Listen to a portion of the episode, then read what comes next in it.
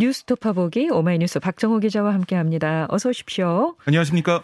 국회 법제사법위원회가 어제 법안심사 제일 소위원회와 전체 회의를 잇따라 열었습니다. 검찰의 수사기소 분리법안 처리했네요. 네, 다수당인 민주당은 소위에서 형사소송법과 검찰청법 개정안을 의결하고 전체 회의에서도 통과시켰는데요. 국민의힘 의원들은 이 법사위 회의장 앞에서 긴급 의원총회를 열고 회의장 안으로도 들어가 피켓 시위까지 벌였습니다. 아, 하지만 의석수에서 앞서는 민주당, 아, 현재 검찰이 직접 수사권을 보유한 육 대 범죄 가운데 네 개 영역에 대한 수사권을 분리하고 부패 경제 범죄에 대한 직접 수사권만 한시적으로 남긴다.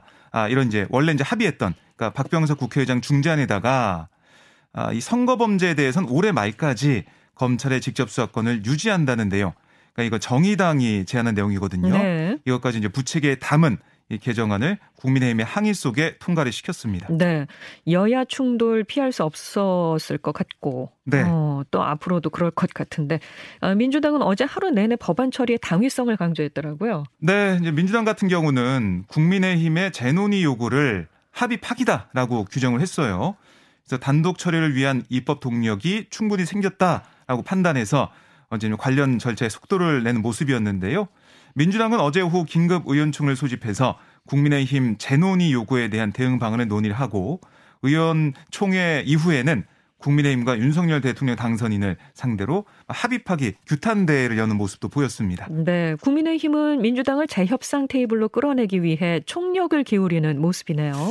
예, 국민의힘도 의원총회를 열었어요. 그래서 이 재협상론에 이 어떻게 보면은 힘을 실어주는 만장일치로 뜻을 모으면서 권성동 원내대표를 필두로 한 원내 지도부의 협상에 힘을 모으는 힘을 실는 그런 모습이었는데요. 권 원내대표는 의총 결과 발표에서 민주당이 입법을 강행할 경우 필리버스터, 그러니까 무제한 반대 토론 뭐 이런 것들을 포함해서 음. 국회법이 정한 모든 절차 수단을 사용하겠다. 결사항전의 의지를 보였습니다. 네. 그러니까 내부 전열을 재정비했다라고 볼 수가 있는데 민주당을 향한 공세를 펼치고 그 여론전에 나서는 모습인데요. 이 중재안 합의를 둘러싸고 이 지도부 간의 이견을 노출하고 또 권성동 원내대표 책임론 거론까지 나오는 좀 어떻게 보면 어수선한 분위기 속에서 내부 불협화음을 부각하는 대신에 강경 대응 방침을 천명을 했는데 네. 어, 이 뭐 권성동 원내대표 이 중재안에 대해서는 두고두고 아마 당 안팎에서 어, 지적이 나올 것으로 예상이 됩니다. 네. 어, 결국 본회의가 열려야 이 법안을 처리할 수 있게 되는 거잖아요. 네. 예, 박병석 의장의 의중이 중요해 보이는데요. 네, 그러니까 민주당은 이 지금 박병석 의장과의 조율을 통해서 늦어도 뭐 오늘도 이제 본회의 소집 요구를 하긴 했지만 늦어도 이십구 일에는 본회의를 열어서 법안을 최종 통과시킨다 이런 방침인데요. 네. 뭐 어떻게 보면 박 의장의 결단을 압박하는 그런 모습입니다. 아, 박 의장이 중재한 이 마련 당시에 강조한 합의 이걸 파기하는 쪽은 국민의힘이고 민주당은 어쨌든 의장 중재안으로 입법을 마무리 짓는 그런 상황이니까 의사 일정은 예정대로 진행해야 된다. 이렇게 거듭 요청하고 있는데요. 네. 박 의장은 막판 고심을 하고 있는 모습입니다. 어제 오후 여영국 정의당 대표를 박 의장이 만났어요. 예. 어, 여영국 대표가 예방을 한 건데요. 아, 박 의장은 여기서 뭐라고 했냐면 검찰개혁에 대해서는 국민과 국익의 관점에서 처리할 거다. 아, 또 대한민국 국회와 국회의장이 어떻게 기록될 것인가에 대해서도 고심하고 있다. 아, 이렇게 말을 했거든요. 네. 어쨌든 이 지금 공은 박 의장에게 넘어간 상황인데 국민의힘이 필리버스터를 하면 뭐 두 번의 추가 임시의 본회의 소집, 뭐 이 회기 쪼개기 이거 해야 하거든요. 꼼수라는 비판을 받을 수 있는 회기 쪼개기를 박 의장이 용인할지 아니면 이 박 의장이 직접 마련한 중재안이 국민의힘 측에 의해 번복된 만큼 박 의장이 결단을 내릴지 관심이 음. 모아지고 있습니다. 네. 자, 어, 앞으로 또 어떻게 진행이 될지 정말. 네, 오늘 뭐 국민의힘 의원들이 어, 국회 이제 본청 앞에 입구에서 연자에서 농성도 하겠다라고 얘기하고 있거든요. 어. 본회의 개의를 막기 위한 그런 국민의힘의 아, 뭐 항의, 저항 네. 이런 것도 예상이 됩니다. 뭐 오늘 본회의를 여는 걸로 지금 민주당 쪽에서 얘기는 하고 있지만 네. 가능성은 별로 크지 않죠. 그래서 좀 봐야겠는데요. 박 의장이 계속해서 중재하는 그러니까 어떻게 보면은 여야가 좀 합의하는 쪽으로 계속해서 논의를 이어가라 이렇게 얘기할 것 같아요. 예. 어제도 이제 법사위 처리 과정을 보면 여야 원내대표 만나서 뭐 얘기를 하고 계속 조율하는 과정은 있었거든요. 네. 그런 시간은 좀 있을 것 같아요. 알겠습니다. 하지만 박 의장의 결단이 중요한 상황입니다. 그렇군요. 자, 어제 열리려던 한덕수 국무총리 후보자 인사청문회 결국 다 일정을 다시 잡았어요. 네, 한 후보자 인사청문회 이제 그저께 첫날 인사청문회와 마찬가지로 어제도 여야 측 위원들이 자료 제출을 놓고 날선 공방을 벌인 끝에 삼십 분 만에 산회를 했는데요. 예. 이걸 보고 있던 국민의힘 소속의 주호영 위원장, 민주당이나 정의당을 설득할 수 없으면 인준 절차에 커다란 장애가 있는 걸로 예상되기 때문에 그 점을 특별히 고려해서 제출할 수 있는 자료는 제출을 많이 하기 바란다. 이렇게 한 후보자에게 협조를 당부하기도 했습니다. 네. 다만 민주당 국민의힘 여야 간사 다음 달 이 일과 삼 일 이틀간 한 후보자의 청문회를 다시 열기로 일정 변경에 합의를 했는데요. 근데 이때 이제 공교롭게도 윤석열 내각 청문회 어떻게 보면 하이라이트로 불리는 정호영 보건복지부 장관 후보자 청문회 일정, 그러니까 이게 삼 일에 열려요. 청문회가 겹쳤네요. 겹쳤습니다. 네. 두 번째 청문회 날짜가 같은 날 치러지는 한 후보자 청문회를 향한 여론의 스포트라이트 분산될 수밖에 없다는 우려가 제기되는데요. 청문회 증인에게 오 일 전에는 출석을 통보해야 하는데 이를 감안하며 가장 빠른 청문회 날짜가 오월 이일이었다. 어쩔 수 없었다. 라고는 민주당 쪽에서 얘기하고 있지만 민주당 입장에서는 화력을 좀 분산해서 집중하는 모습을 보여야 되는데 어, 이게 좀 잘 안 되는 상황이라서 좀 아쉬운 네. 대목일 수도 있겠습니다. 그렇겠네요. 어, 그리고 김인철 사회부총리 겸 교육부 장관 후보자의 배우자와 아들도 풀브라이트 장학금을 받았다고 하죠. 네, 그러니까 이게 보면은 딸과 아, 김 후보자 본인이 장학금 받았다라는 건 알려졌었는데 예, 예. 배우자 아들도 받은 것으로 나타나면서 온 가족이 그럼 풀브라이트 장학금을 받았다 이렇게 보여지네요. 그렇습니다.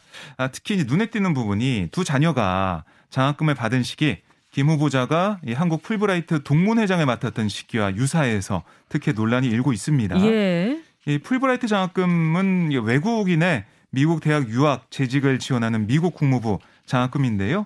김 후보자 가족이 선정된 이 풀브라이트 장학 프로그램 한미 양국 정부가 공동으로 출연해서 한미교육위원단이 운영하거든요. 네. 김 후보자는 천구백구십육년, 구십칠년 이 장학금을 받고 미국 존스 홉킨스대 초빙 교수로 재직을 했고 이후 김 후보자가 이천십이년부터 이천십오년 한국 풀브라이트 십삼대 동문회장을 지냈습니다. 네. 또 김 후보자 배우자 이모 씨는 숭실대 교수로 재직하던 이천사년, 이천오년 이 장학 프로그램 지원을 받아서 미국 템플대 교환교수로 다녀왔고 딸은 이천십사년에서 이천십육년 코넬대 석사과정, 아들은 이천십육년에서 이천십팔년 콜럼비아대 석사과정을 이 장학금을 받고 다녔습니다. 네.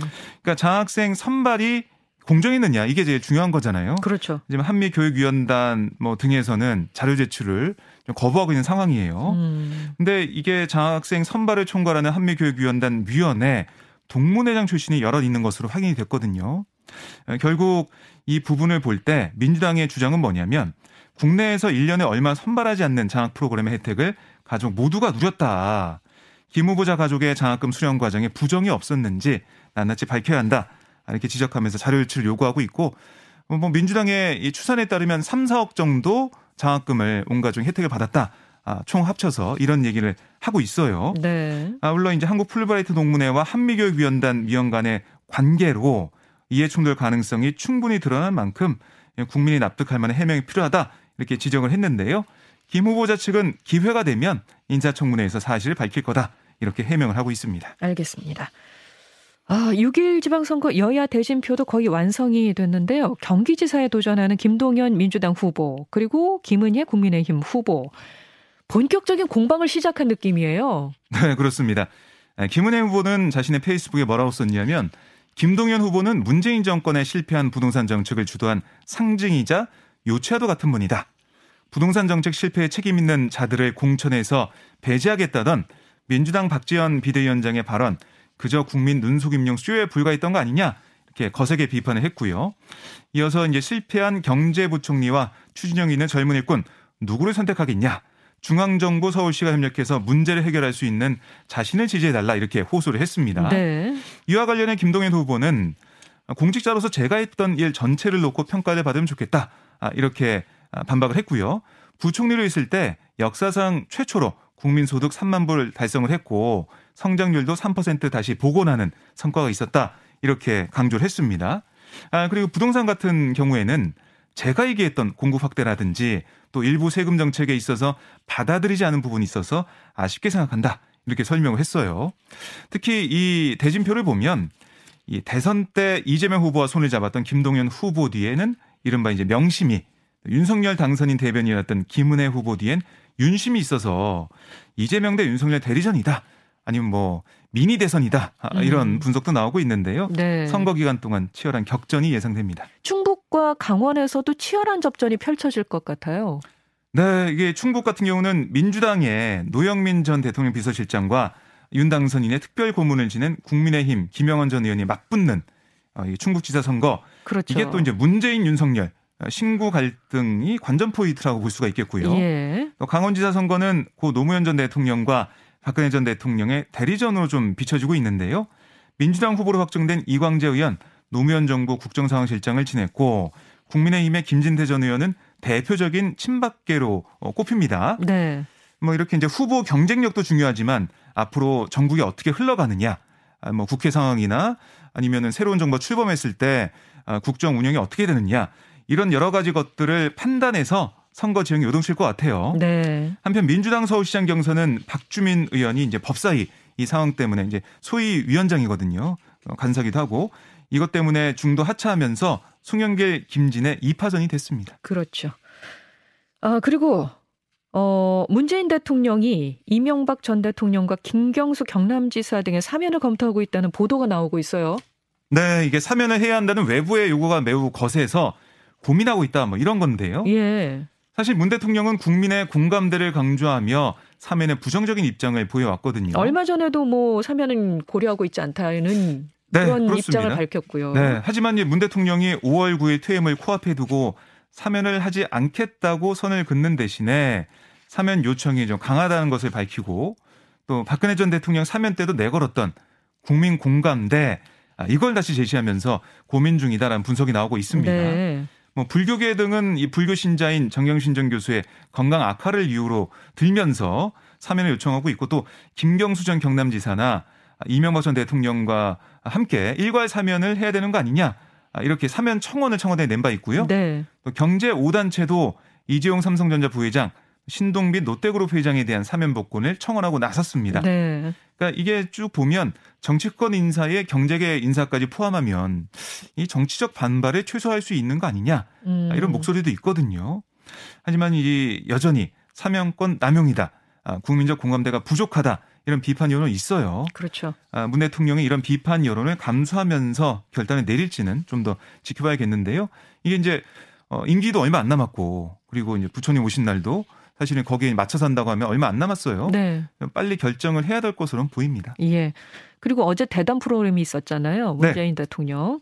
그 윤석열 당선인의 선제 타격 발언을 비판했습니다. 네. 문 대통령은 제이티비씨 손석희 전 앵커의 대담에서 윤석열 대통령 당선인이 선제 타격을 얘기하다든지 북한 아이씨비엠 발사에 대해 버르장머리를 고친다 이렇게 걸치게 표현하는 거 예. 국가 지도자로서는 적절하지 못하다 이렇게 지적을 했고요.